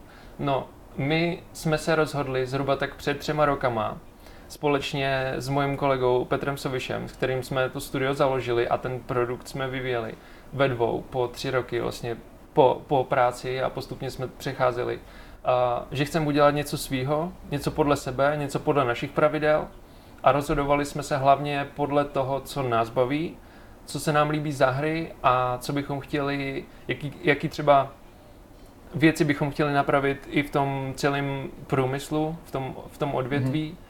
Uh, je to takový soubor věcí, v podstatě se snažíme jako vyjádřit sami sebe skrz ty hry. Jasně. Jo, jo, rozumím. Uh, mimochodem, vzpomněl, vzpomněl si svého kolegu, mm-hmm. na kterého bychom určitě neměli zapomínat, jak už tady padlo na začátku, jste primárně dvoučlený tým, mm-hmm. jako využíváte samozřejmě nějakou výpomoc zvenčí. E, I on má na kontě pár jako hvězdných titulů, mm-hmm. protože je to taky jako ostřílený veterán. Tím, že tady no, není, možná by jasně, se hodilo ho jasně, představit. Jasně, jasně. Uh, Petr Soviš je člověk, který celý život vyvíjí fyzikální a animační systémy pro trojačkové hry. Je to prostě matador, co se týče toho jako to, to, to, jeho, má, to jeho jméno má daleko větší váhu než moje jméno, protože on je tu delší dobu dělal na projektech, který jako projekty jako Mafia 2 a mm. Daisy mm. zná úplně každý. Je to člověk, kterýmu, když dáte nějaký cíl, tak ho, máte jistotu, že ho splní, protože mm. má ty zkušenosti a jako on ty věci třeba, které já říkám, tak nemusí znít, už jsem to říkal, tak sexy, ale je to, je to strašná důvěra vůči němu a tak ta spolupráce může fungovat jenom díky té důvěře. Já jsem uh, poznal spoustu lidí a tohle je fakt něco výjimečného, že se můžete spolehnout na svého partnera, že když dáte nějaký cíl, takže on ho splní. Mm-hmm. To je prostě úplně úžasný. V tom případě mm-hmm. přesuneme se teďka přímo k vašemu projektu, na kterém pracujete, mm-hmm. což je Ricky Runner. Můžeš mm-hmm. nám ho ve zkratce představit? My samozřejmě víme, že je to plošinovka, že taky by ten název někomu mohl evokovat, že jde o nějakou jenom jednoduchou běhačku, mm-hmm. jaký jsou, na jaký jsme třeba zvyklí z mobilních mm-hmm. telefonů, eh, ale tak to není. Ve mm-hmm. skutečnosti zatím nápadem se skrývá jako komplexní titul. Jasně, super. Zapomeňte na to všechno, co si představujete a poslouchejte. Ricky Runner je ultimátní výzva, ten příběh se odehrává na jisté planetě, kde existuje soutěž, kterou nikdy v životě nikdo nedokončil. Ricky je malý kluk, který se rozhodne, že tu výzvu přijme a jde do toho a snaží se tu výzvu vyhrát. V čem ta výzva spočívá?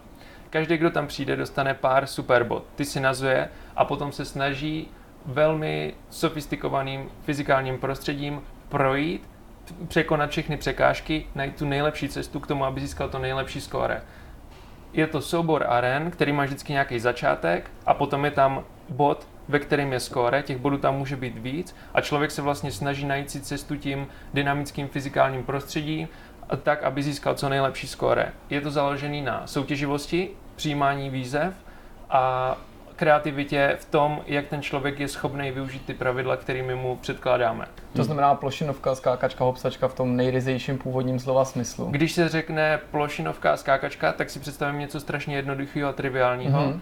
Ta naše hra uh, nechci, aby to znělo na bubřele, ale myslím si, že s tou plošinovkou má společný jenom to, že tam máme ty tlačítka na skákání. Jasně, já jsem si všiml, že samozřejmě jsou tam ty parkourové prvky, wallruny, věci, které třeba ne vždycky jsou ve hrách eh, tohoto toho typu uh, obecně tak uh, běžný, nebo mm-hmm. že, že, že přemýšlíte dál.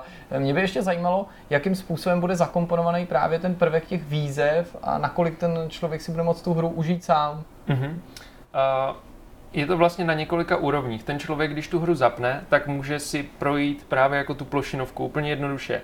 Co ten člověk v té hře uvidí, tak to ta hra mu nabídne, ale zároveň ty, ty uh, další úrovně jsou tam taky. Ten člověk to může projít, dostane bronzovou medaili, řekne si, dobrý, dohrabal jsem se nakonec, v pohodě. Když chceš dostat stříbrnou nebo zlatou medaili, tak už se musíš trošku snažit a musíš to udělat minimálně hodně efektivně a projít to tak. Když chceš potom tu ultimátní medaili, která je vlastně tím naším tahákem, to, co chceme uh, chceme motivovat toho hráče, aby ty medaile získával, aby ho to, ta hra za to odměňovala, tak musí uh, přemýšlet nad tím, že co je pro něj výhodnější, jestli si vybere cestu tuhle nebo cestu tuhle a jestli vlastně vůbec tu cestu objeví, protože některé ty cesty nejsou, uh, to nejsou plošinky, to jsou spíš, my jsme to tak trošku obrátili na, na ruby takový ten pixel perfect. My jsme začátku měli to tak, že máme vlastně strašně malé eh, platformy a ty se snažíš to překonat. Že pak jsme si uvědomili, že to není moc zábava. Obrátili jsme to na ruby a ten člověk, který začíná, tak vlastně může skákat po těch plošinkách a ten člověk, který z toho chce vytěžit úplný maximum, tak naopak ty pixely vyhledává, aby mohl tady udělat run, tady se hýbe stěna, tak si tam udělá wall run pod, pod hýbající se stěně, pak někam skočí, musí odskočit někam jinam a je to v podstatě taková taktická hra, protože ta fyzika je živá věc a jakmile vy už si něco rozhoupáte, tak už se tam nemůžete vrátit, nemůžete tam jít třeba po druhý, protože už je to v pohybu a ten level je dynamický a mění se. Co je složitější na vývoji takové hry? Eh, ten fyzikální engine, anebo ty animace, aby to hezky vypadalo? Hmm, 100% ten fyzikální engine. Nicméně ty animace nejsou vůbec žádná legrace. Taky. Tomu, tomu věřím. No a když eh, jste tu hru připravovali, eh, respektive nějaký koncept vznikal, mluvili jste o tom, že jste něco měnili a podobně, mm-hmm. jak dlouho třeba existovala ta hra na, na papíře? Jak dlouho jste se o ní jenom bavili, než jste kopli do země? To, uh, my tu hru vyvíjíme v Unity mm-hmm. a úplně nejlehčí věc na Unity je, že můžete prostě začít dělat cokoliv chcete. Takže na tom papíře to zůstalo fakt jenom třeba týden. A paradoxní je to, že my jsme si udělali takový prototyp té hry, kde, který jsme měli, myslím, v roce 2015. A pak uh, jsme tak různě přemýšleli, jak už to bývá, jsme to kombinovali, komplikovali.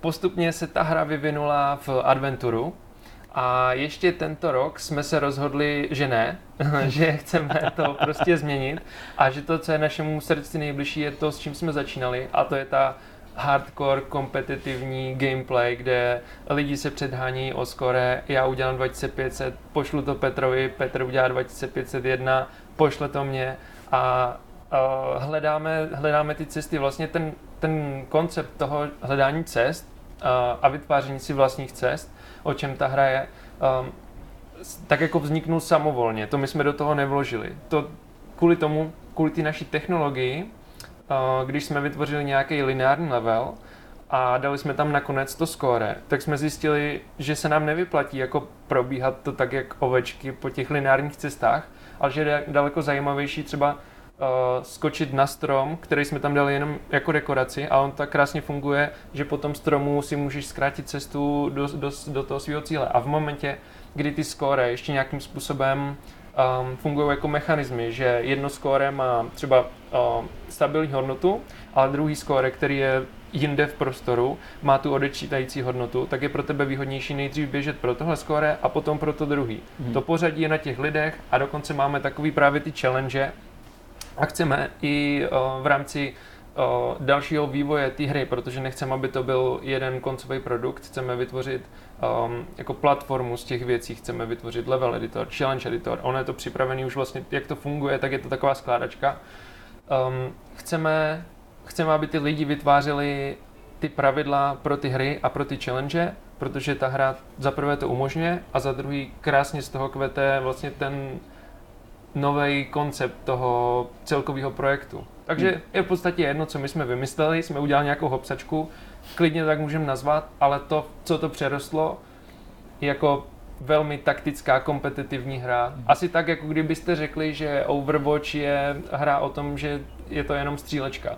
Jasně. Hmm. Overwatch je jako velmi strategická týmová hmm. hra, kde jakmile přijdete o jednoho hráče, tak uh, už jste ve velmi velký taktický nevýhodě. Stejně tak, když uh, v Rikim se vydáte špatnou cestou, seberete něco na špatném místě nebo ve špatný čas, nebo třeba nejste schopni si uvědomit, uh, že to pro vás není výhodný, tak už je to taktická chyba mně se na tom vlastně nápadu líbí, nebo já si to aspoň tak představuju, že zatímco spousta jiných her, a i plošinovky mezi ně patří, tak uh, mají prostě nějak ty levely daný a časem se kolem nich může vyvinout nějaká kultura speedrunů, tak mm-hmm. uh, u vás vlastně ten speedrunning bude DNA té hry zakodovaný od samého začátku a bude vlastně hráče povzbuzovat, aby se o ty speedruny pokoušeli. Přesně jako tak, no. no. Přesně tak, my se snažíme dát těm hráčům maximální svobodu a volnost, a i některé bugy, které jsme objevili, tak se s nich snažíme udělat featurey, protože ty bugy jsou vždycky strašně zábavné pro ty lidi. Ale nechcem, aby to působilo rozbitě, nicméně chcem tam zachovat tu volnost pro ty hráče, takže uh, můžete volranovat po těch stěnách, jak se vám zachce, nejsou tam žádné limity, nejsou tam žádné neviditelné zdi. Um, nejsou tam žádné naskriptované věci, to vlastně všechno funguje konzistentně s tou technologií, takže když by tam třeba letěla dělová koule a vám se to povede, tak můžete po té dělové kouli udělat wallrun nebo ji přeskočit nebo cokoliv. Hmm. Samozřejmě mluvit o tom, že hra nabízí hráčům co nejširší možnost volby a prostě volnost a tak dále, to vždycky sebou nese tu složitost eh, té přípravy. Můžeš třeba popsat, jak prostě jedna z těch aren jako vzniká, protože pro mě je to uh, nejenom nějaký takovýto metoda pokus omyl, v rámci kterého objevím právě ty mm-hmm. možnosti, jako strom si mluvil a tak mm-hmm. dále, ale jako pro mě to musí být hrozně jako složitý právě v tom konceptu, mm-hmm. Jako přijít na to, aby to udělal tak flexibilní a aby tak jako hráči si mohli dělat, co chtějí. Jo, je to tak. Já uh, vlastně se s tímhletím vším oh, do jisté míry hodně seznamu, protože to, hmm. co my děláme, tak uh, nejsem si jistý, že by to někdo už vytvořil, že bych si mohl zahrát nějakou hru, kde to je. Ano, jsou nějaké hry, které nabízejí volnost pohybu, ale nejsou tam třeba takové mm, pravidla, které by nějakým způsobem motivovaly tomu hráče, aby to vůbec využíval. Jasně. Ono je sice super, že v Assassin's Creedovi můžete běžet kamkoliv, ale proč? Uh, to prostě tam musí to nějak se to všechno doplňovat. No a my, když jsme přišli na to, že je strašně zábavný hledat ty cesty, tak v případě, že hledáš cestu, tak musíš ji hledat z místa A do bodu B. A to místo A a místo B se může uh, měnit a tam už potom vznikají takové věci, které jsou spíš jako skládačka, který já jako ten designer se snažím vyřešit, než, bych, než že bych se je snažil vymýšlet. Jasně. Hm, to, zní, to zní vlastně jako docela perfektní odpověď na mou otázku, protože takhle já vůbec nemůžu přemýšlet, že tak nejsem herní vývář, ale Paráda. Ty, eh, vy máte k dispozici na oficiálním webu demo. Mm-hmm. Předpokládám, že si ho hráči užívají. Sledujete nějak zpětnou vazbu, jaká, jaká vlastně je a reflektujete ji třeba při další práci na té hře? Jasně, pro nás je úplně nejdůležitější naše komunita. My to děláme jednak pro nás, ale zároveň pro lidi. Chceme, aby to bavilo. Máme uh, kanál na Discordu, kde se bavíme s tou nejužší skupinou těch lidí. Tam jsou lidi, který ty, ty levely, na kterých já dám skóre třeba 18, tak oni tam dají 3,5 tisíce a oni nám natáčí videa, ukazují nám, jak vlastně tu hru hrát. My to hrajeme tři roky a oni nás tak jako poučují o tom. To je solidní. Máme, máme spoustu, uh, spoustu pozitivního feedbacku. Uh, ty negativní věci jsou, my je bereme jako příležitosti k tomu, abychom tu hru udělali ještě lepší ten pozitivní feedback je super, ale v podstatě nám přináší jenom takový ujištění, že děláme dobrou věc. Ten negativní feedback je skvělý v tom, že nám to dává příležitost to fakt zlepšit a udělat to perfektní. Hmm. A zatím uh, si myslím, že ten feedback, uh, alespoň pro mě, je úplně jako boží ujištění o tom, že děláme fakt dobrou věc a lidem se to líbí a lidi to hrajou rádi a baví je to. Nicméně to demo už tam dlouho nebude a my mm. budeme přecházet do closed bety, takže kdo chce vyzkoušet, vyzkoušejte a už to tam dlouho nebude. Super. Mm. S tím se vlastně pojí i blížící se vydání plné verze. Říkám mm. správně, nebo platí, že hra vyjde v listopadu na PC a Mac? Ano, ano, plánujeme eh, konec listopadu, PC Mac, přesně jak říkáš.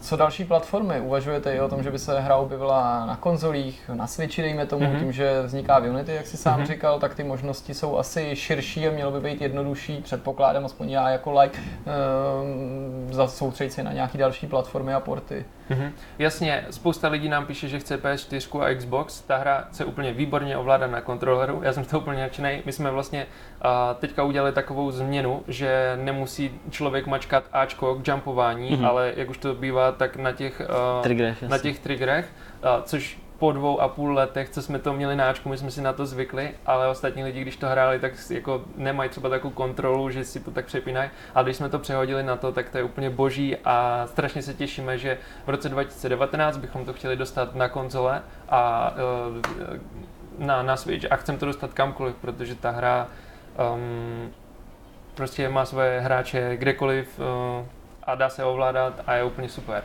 Dá se mluvit o tom, že se dá ovládat i dotykově, to znamená na mobilech, nebo to už je to... uh, ten koncept jako přetejká trochu?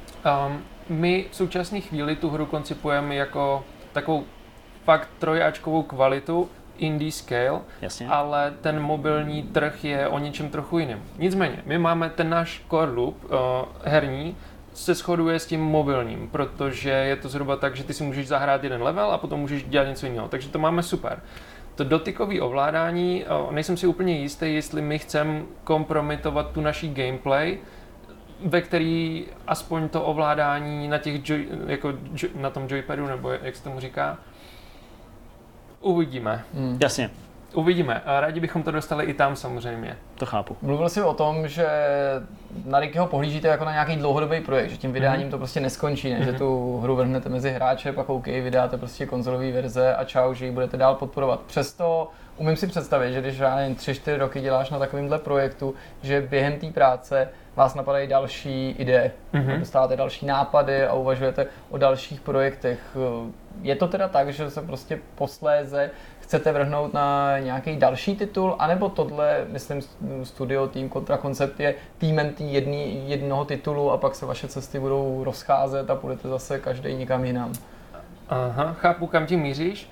A já, když budu mluvit za sebe, tak já se celou dobu strašně těším, až to doděláme, tu technologii, protože teprve potom přichází vlastně ta nejzábavnější práce, kdy my máme nějakou tu technologii a teď si ji můžeme tak jako vymodelovat do toho přesně, co chceme. Můžeme tam uh, přidat nový pravidla, nové ability, nové herní módy a já se fakt neskutečně těším na to, jakmile tohoto doděláme, takže budeme dělat nějakou další vlastně kostku, té první a že to začneme stavět a začneme z toho stavět nějakou pyramidu a vlastně všechno to je postavené na té naší unikátní technologii, která se bude rozrůstat. Máme, samozřejmě, uh, jdeš po ulici a na, vidíš prostě, jak někdo leze z kanálu a řekneš si, jo, chci udělat prostě hry s kanálama, tak si to napíšu a uh, dám si to do šuplíčku. Máme spoustu takových nápadů, nicméně pro mě je ten Ricky pořád to přesně to, co chci dělat. Já mám neustále takový kompas, který jako směřuju na to, co chci dělat dlouhodobě, co, co mě bude bavit a neskutečně se těším na to, kdyby se nám poštěstilo, a teď se bavíme v rovině spekulací, kdybychom z eh, Rickyho vytvořili platformu, kde lidi budou hrát prostě to je, jako třeba Overwatch, hmm. kde, hmm. kde je to v podstatě produkt lomeno služba, Přesně. co hraješ hmm. a vlastně neustále je tam nový content, máš tam level editor nebo nějaký architect mode, challenge mode, kde lidi můžou vytvářet content pro lidi, nějakým způsobem se tam leveluješ a chceme to udělat upřímně pro ty lidi, kteří baví ta gameplay, tak aby neustále vlastně to pro ně bylo nový a zábavnější. To je můj osobní třeba cíl, nebo Jasně. my se udělat fakt jako ultimátní kompetitivní sup, závody v superbotách ve fyzikálním prostředí. Mm-hmm. Hmm. Uh, možná taková nepříjemná otázka, uh, možná ne, těžko říct, uh, hnedka mi to vyvrátíš. Uh, co, co mikrotransakce? Protože i ty mluvíš o tom, že ta hra má nějaký takový jako loop, který by se dal namontovat na ty mm-hmm. mobily, s tím zároveň přichází prostě přemýšlení o různých uh, platebních modelech a tak dále. Jak na tom bude Ricky Runner? My se na tohle to vůbec nesoustředíme. Naším primárním cílem je udělat fakt kvalitní produkt. Mm-hmm. Já nejsem příznivcem lootboxů, ani mikro, mikrotransakcí, ani ničeho takového. My to chceme dělat fakt upřímně. Nicméně, pokud uh, my jsme nezávislí vývojáři, pokud uh, existuje takový systém, že my, t- a teď se bavím jenom v rovině spekulací, protože mm. jsme o tom vůbec neuvažili mm. a nic takového nebude v tom vydání té hry, protože uh, prostě nebude. Jasně. Jasně. Ale když, když bych měl odpovědět na tvoji otázku v rámci nějakého jako mojeho mindsetu, Uh, neměl bych problém s tím, kdyby si lidi třeba kupovali jiný čepičky. Něco, Jasně. co absolutně neovlivňuje ten gameplay. Mm-hmm. Uh, má to úplně stejný a je to jenom vizuál, že třeba ten člověk nás chce podpořit, tak tam bude mít mm-hmm. čepičku s mojí fotkou. A nebo mm-hmm. bude mít čepičku s Petrovou fotkou, Jasně. ještě dražší. Jasně, mm. to chápu. Jo, je na samý závěr něco, čeho jsme se nedotkli a co by si chtý, sám chtěl zmínit, nebo na co by si chtěl diváky, nás upozornit, protože jsme se vyhli tomu tématu? Třeba detaily o té cloudbetě nebo nějaký takový Jo, jo, jo, cokoliv. určitě. My připravujeme jednu velmi zajímavou věc a lidi by měli sledovat náš Facebook. Uh, určitě by se měli připojit do našeho Discordu, pokud je ta hra baví a chcou se s náma bavit, tak uh, my to moc oceníme a strašně si vážíme jakéhokoliv feedbacku. Navíc nás baví i soutěžit s těma lidma. Máme skvělý update teďka, který pečeme a držíme ho pod pokličkou a closed beta bude dopravdy pecka a strašně moc se na to těšíme. OK, super, tak jo. Tak uh, jste to slyšeli sami, uh, to byl Tonda Tripes, povídali jsme si o hře Ricky Runner. Moc díky, že jsi přišel, že jsi vážil čas a bylo to super povídání. Díky, díky moc za, za to. pozvání. Taky. No a my se přesouváme na další část tohohle vidcastu. Po rozhovoru přichází zase eh, hutný závěr, eh, který tentokrát naplníme čím jiným než doporučeníma a takovou malou debatní uh, co? Ne, počkej. Jo, pohodě. Já, OK, já jsem dneska to bohužel otevřel bez, bez svého jako otvírání. Ne, ne, jako to já jsem, no, nic, Ale formule si Nemůžu být prase prostě. Hmm. Jako. S koltama jsem dal? Jo, jsem tady si dal s koltama. Hmm. OK. Tak aspoň něco jsem udělal správně dneska. Ne, to si dělal dobře, já jsem to právě jenom jako na to upozornit. Přišlo, ale... že to prostě tak samozřejmě, že je zbytečně na to ukazovat. Je čas, jdeme si povídat o věcech. A já bych to vykopnul asi, asi tebou, Jirko, tentokrát, protože ty většinou zakončuješ, eh, ty většinou zakončuješ svým eh, mocným povídáním, tak tentokrát to otevřeme, ať Ano. pak eh, v klidu všichni vypadneme a vyjádříme se k tomu, co máme. Takže Jirko, co je tvoje nedoporučení za poslední týden, co jsi zažil a viděl a čím jsi prošel? Na iTunes se objevil nový film, který se jmenuje Tátova Volha. Film, To je film? To je pokračování Jalopy, nebo? Přesně. Možná, možná i to mě k němu přitahovalo. To je film, který natočil režisér Jiří Vejdělek. Jo, jsem si kontroloval, že je to Jiří, abych si nechtěl říkat, že to natočil režisér Vejdělek. To je jako Jo, jako. A ten film, když šel do kina, tak to byl jeden prostě z těch momentů, kdy jsem si říkal, jako, to je škoda, že nemůžeme teďka jít takhle jako už máme doma Magdalenu úplně kdykoliv do kina, kdy si jen tak zamanem na to bychom si mohli zajít, ne? že bychom se teda pak nemohli vůbec utrhnout, ale prostě jsme ten film v kinech neviděli. A proto jsem měl radost, že si ho můžu teda pustit doma, protože já vždycky mám tuhle tu odloženou premiéru, když ty filmy konečně jako dorazí. A, tak jsem si ho včera pustil a moc jsem se na to těšil. A vlastně jako ten film byl takový jako nějaký. Čekal nějaký hezký závěr. No, film Tátova volha je o tom, že zemře pan otec, tím ten film začíná a e, jeho dcera a manželka, znamená ta jako vdova a ta dcera, co zůstala potom otci, ale ta je samozřejmě dospělá, protože tu manželku hraje Eliška Balcerová, Mhm. moje oblíbená herečka, a tu dceru hraje Tatiana Wilhelmová, která není mojí oblíbenou herečkou, ale Ani jako mojí, ale akceptují, nebo jako není to tak, že jako Přijmu má právo jako, tady jako vystupovat ve filmech.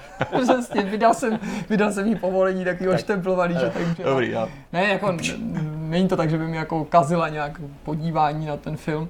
Tak eh, ty se jaksi mimo děk dozví, že možná ten otec má ještě jedno dítě, Aha. nemanželský, že má syna, který se snad jmenuje Tomáš, protože nějakým jeho saku, když likvidují jeho věci, věci po něm, a to je myslím docela zábavná scéna, aspoň člověk ví, do čeho jako půjde, co se ti stane, že když zemřeš, tak prostě tvý jako blížní Prošacujou všechno, co prodají máš. tvý věci a ty ještě předtím prošacujou a jakoukoliv špínu tam máš, tenkou ty časáky třeba, fotky, to No, všechno musíš Je, je na čase Musíš to před svojí smrtí to musíš zlikvidovat. Chápu, že když je to třeba neočekávaná smrt, že se to úplně nedá, jo? Ale i v tom, Máme připravené a postupně likvidovat. OK. ale když, si, když, budeš, když budete třeba starý chlapy, já vím, že to se vás ještě dlouho ne, nebude týkat, nebo nás, ale až bude starý, až se to bude blížit, tak jako už začnete zametat. Právě třeba stopy. Mazat složky z počítače různý. Tak, no, a on právě nemazal, on nebyl obezřetný a nechal si v saku uh, obrázek, který vypadá, že nakreslil jeho syn. To Aha. aspoň si ty hlavní hrdinky na začátku myslí, ať už je výsledek toho jakýkoliv. No a já jsem jako chtěl říct, že reži, eh, režisér Jiří Vejdělek je jako vlastně mi docela sympatický a jeho filmy jsou pro mě ne jako zárukou nutně nějaký velký umělecký kvality. ale To, já si ani to neosobuju právo to hodnotit, protože nejsem žádný filmový kritik, ale že mě jeho filmy baví. Rozumím. Asi to nebude žádný jako jako občan Kane, ale prostě jsou to takový něžný, milý komedie, ve kterých podle mě Češi docela jako vynikají Hmm, a z těch filmů, který se točí jako po revoluci, jsou to pro mě ty jako nejstravitelnější. Nejen obecně, nejen ty jeho, ale obecně tenhle ten žánr, jenom Mhm. kdyby náhodou jste si Připomněl, nevzpomněli, tak natočil třeba film Něžný vlny, přesně žádná bomba, ale líbil se mi, Muži v naději, Ženy v pokušení, což je takový ty filmy prostě eh, Císař, pekař, pekařů, císař, ano. to jsem úplně říct nechtěl, ale třeba i taky Václava, anebo účastníky zájezdu podle, podle Vývega, což teda jako žádná velká kinematografie není, ale, vlastně jsou to jako oblíbený filmy. z toho stalo. No a pro mě ten film, když já v podstatě jo, že Ale stále to Ale každý, že jo, já když- Potánsky, takovýhle blbost. jasně, já když vím, že natočí nový film, tak si říkám, to by mě mohlo bavit, nebo když si toho všimnu. Podobně jako třeba, a to si vlastně myslím, že super filmář, když natočí nový film Bohdan Sláma, Mhm. tak já vím, že Kristina ten film bude nenávidět a jako mm, pro mě bude hrozně depresivní. A přitom si myslím, že Bohdan Sláma jako je dobrý filmář, dobrý, jako, nebo kvalitní filmář, jenom nějak jako ty jeho filmy jsou pro mě všechny takový jako strašně depresivní. On má všechny o takových těch jako postavách, které jsou jako, a pardon, musím říct, jako o ve sračkách, jsou prostě, mají se blbě, to ve filmu je čeká další špatné věci, bude takový vypadat, že se budou mít líp, ale pak se budou mít ještě hůř.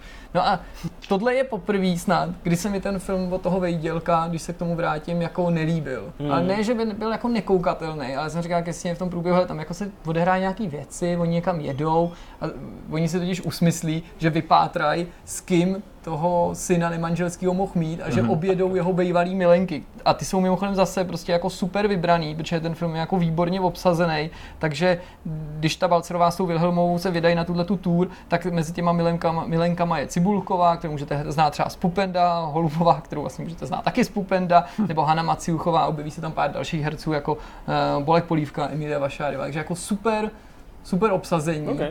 A ten film tak jako plyne, vodníkud jako nikam. Vlastně je to taková jako trošku jako road movie. Připomnělo mi to trochu podobný film, ve kterém hrála Iva Janžurová se svojí dcerou, jak se jedou jo. udělat něco s tou urnou s tím popelem toho manžela. Výlet se to jmenovalo. Výlet, mm-hmm. přesně, správně. A ten byl taky jako, že nebyl jako špatný. Ale o ničem. Ale byl tak jako o ničem. Mm. A tohle mi přišlo podobný a bylo mi to tak jako líto. Tak uh, vlastně... Tak už víme, jakému dvou, eh, dva roky starému českému filmu se můžeme vyhnout. Děkujeme. Tak, takhle starý není, to šlo asi před půl rokem. Dobře. Teď to hrozně rychle vždycky dají už jako okay. a, a co ta volha? Je tam ta volha? No ta volha tam je a to je hrozně krásný auto. Jo. To je yeah. prostě super. Tohle je zrovna jako ta hvězda toho filmu, to, to auto. Protože mají tam prostě pár z fakt dobrých fórů a ty bohužel všechny zazněly už v traileru, což je taky součást to taky toho, že mě se ta upoutávka líbila. No. A ty dobrý fóry typu, že v, v, v tátově volze se nesmí jíst a podobně, tak ty už všechny byly vyčerpané okay. v opoutávce. To je taky taková že, klasika, kdy do toho traileru nastříš to nejlepší. Jako bubeníka princezna. Třeba. Tam věřím, že to bude dvouhodinový non-stop jako proud originality. Já vlastně o tom vyprávím tak jako, že člověk jako vidí dobrý filmy a doporučuje kámošům, nebo blbý filmy a říká jim, těm se vyhněte, tohle je něco mezi a já o tom jako mluvím tak a vyprávím o tom i vám, tak jako kdybych to klukům říkal, hej, viděl jsem film a vlastně by mě zajímalo, co si o tom filmu myslíte vy, jestli jste ho viděli. Jo? Že nutně tohle není doporučení ani super, ani vyhejbejte se tomu, ale že by mě čistě zajímalo, co si o tom myslí další hmm. lidi, i třeba z řad našich diváků, protože vím, že to taky hráči mají často podobný vkus, tak by mě zajímalo, jak takový film hodnotí. No já budu pokračovat na hrozně taky jako strašně legrační a vtipný vlně. Uh, Petře, ty máš nějaký informace o nějakém hokejistovi, jsem slyšel. Fakt? Já nevím, Ručínský. Jo, to je zase jiný. to napadlo, mě to nešlo. Ne, sorry, sorry. Ne, jasný, to chápu. Uh, ona se vlastně světem prohnala světem, taková jako velmi decentní novinka, uh, která nevím ani jestli byla jako hodně reflektovaná v médiích. Uh, já jsem to zažil na Twitteru, uh, kde no. to vlastně přímo Paul psal. Paul Raščinský byl, byl vlastně producent, no myslím si, že game director uh, Drive Clubu, předtím teda figuroval v Motorstormech, PS3 exkluzivity, a nakonec teda přešel pod Codemasters s částí toho týmu, který dělal Onrush.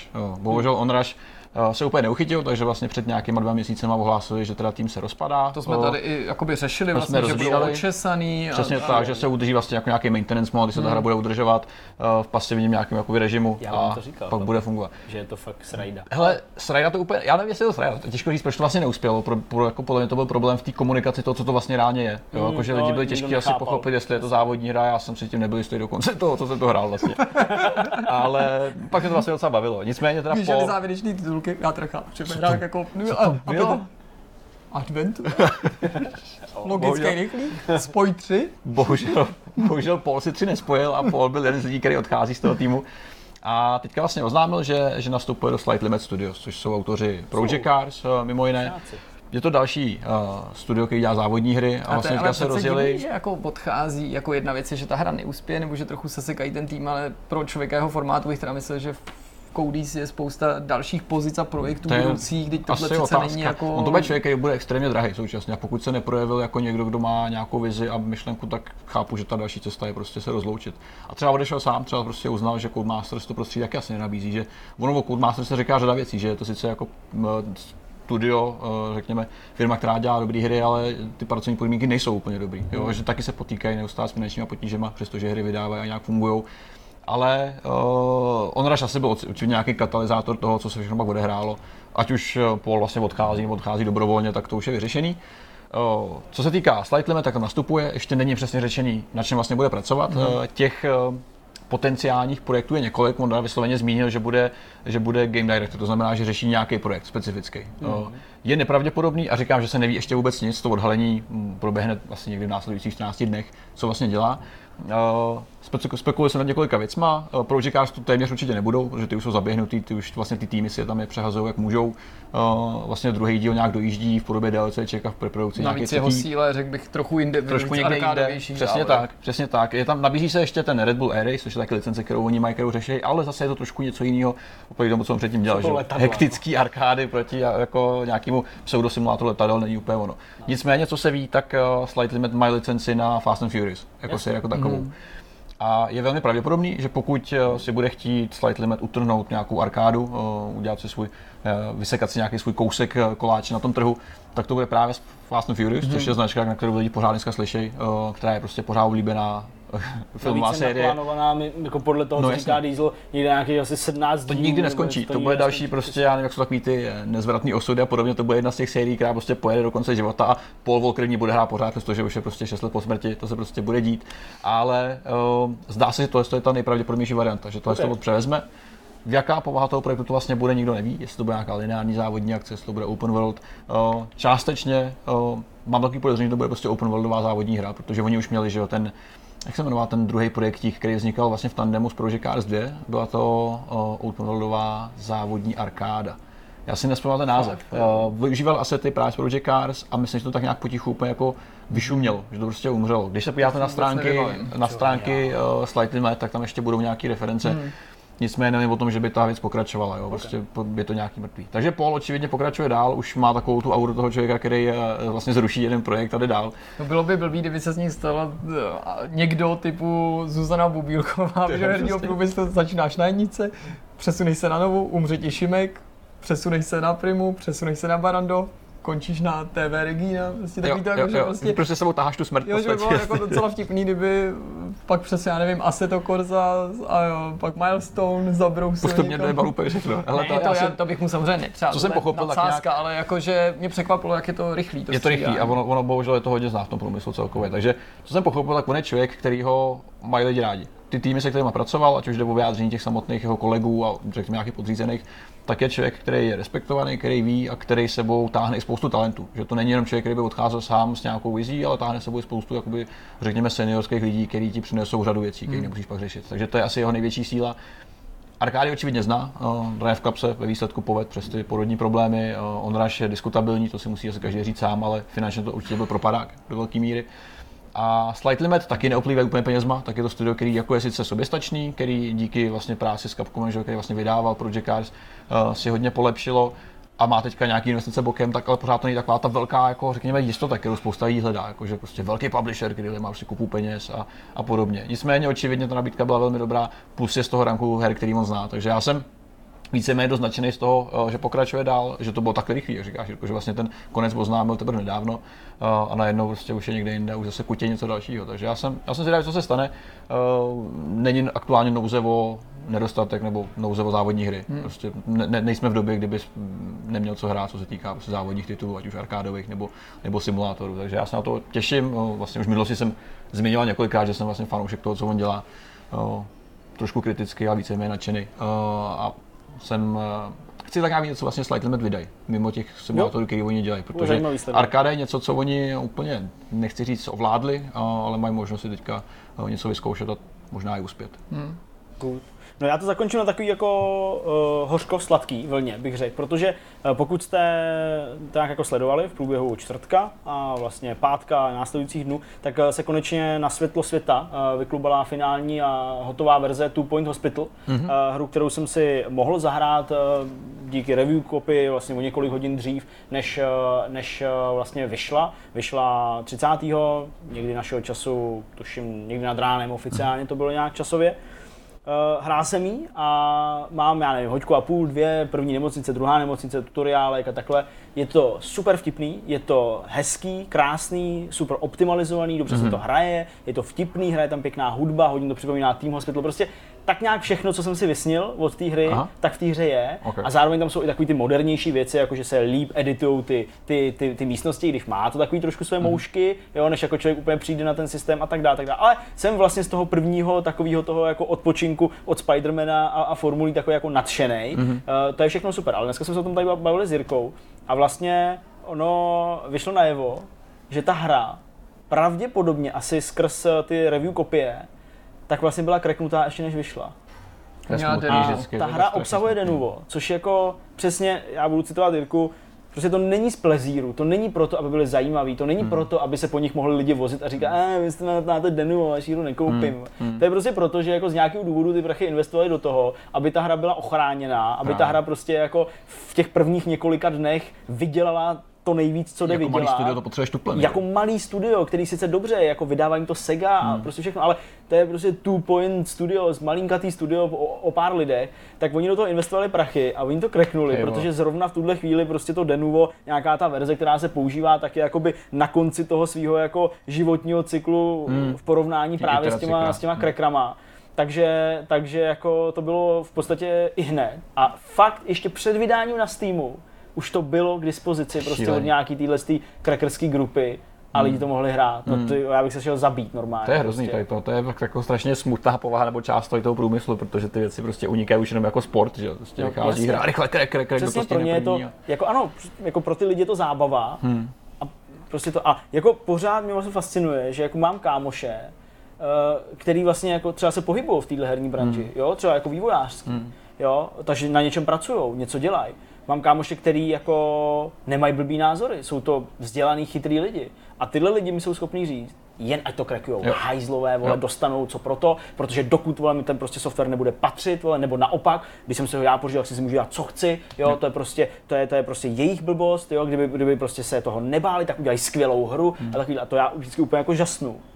Jak je tohle jako vůbec možný? Tady to A jsou, kdy to jako žiju a teda dobře, tak jestli já jsem úplně jako mě, jako Hmm. kape na mozek, že teda já jsem tak blbej a vidím to tak nějak jako, já nevím, prostě blbě, nebo kde je ta pravda, ale prostě pro mě to úplně rezonuje, jakože, jakože to studio dostalo takovou ránu pod No. pás. Jo, jasně, že to lidi koupí, jasně, že ta hra bude lidi zajímat, ale ačkoliv to nejde prostě změřit, Hmm. já jsem jako vnitřně přesvědčený, že je to na těch prodejích prostě dopad to bude mít nějaký. Jo, určitě. jako asi ne třeba existenční, jo, ne prostě to, ale jako určitě by vydělali víc peněz a určitě by Hmm. pak byli v lepším prostředí a v lepší pohodě a s větší chutí dělat něco No. Jo. dalšího, Jo, jo. jo, takže za mě lidi prostě, obrovský když se to doví, tak no. musí být prostě strašně nešťastný, takže jako jenom tam přece tam, To- tam minimální dávka morálku jako je. empatie a ta snaha vcítit se do toho, jak Hmm. oni se můžou cítit, když se tu informaci doví, jak to jako na ně zapůsobí, to by nám přece mělo jako stačit k tomu, jako aby jsme si dokázali představit, že ty naše akce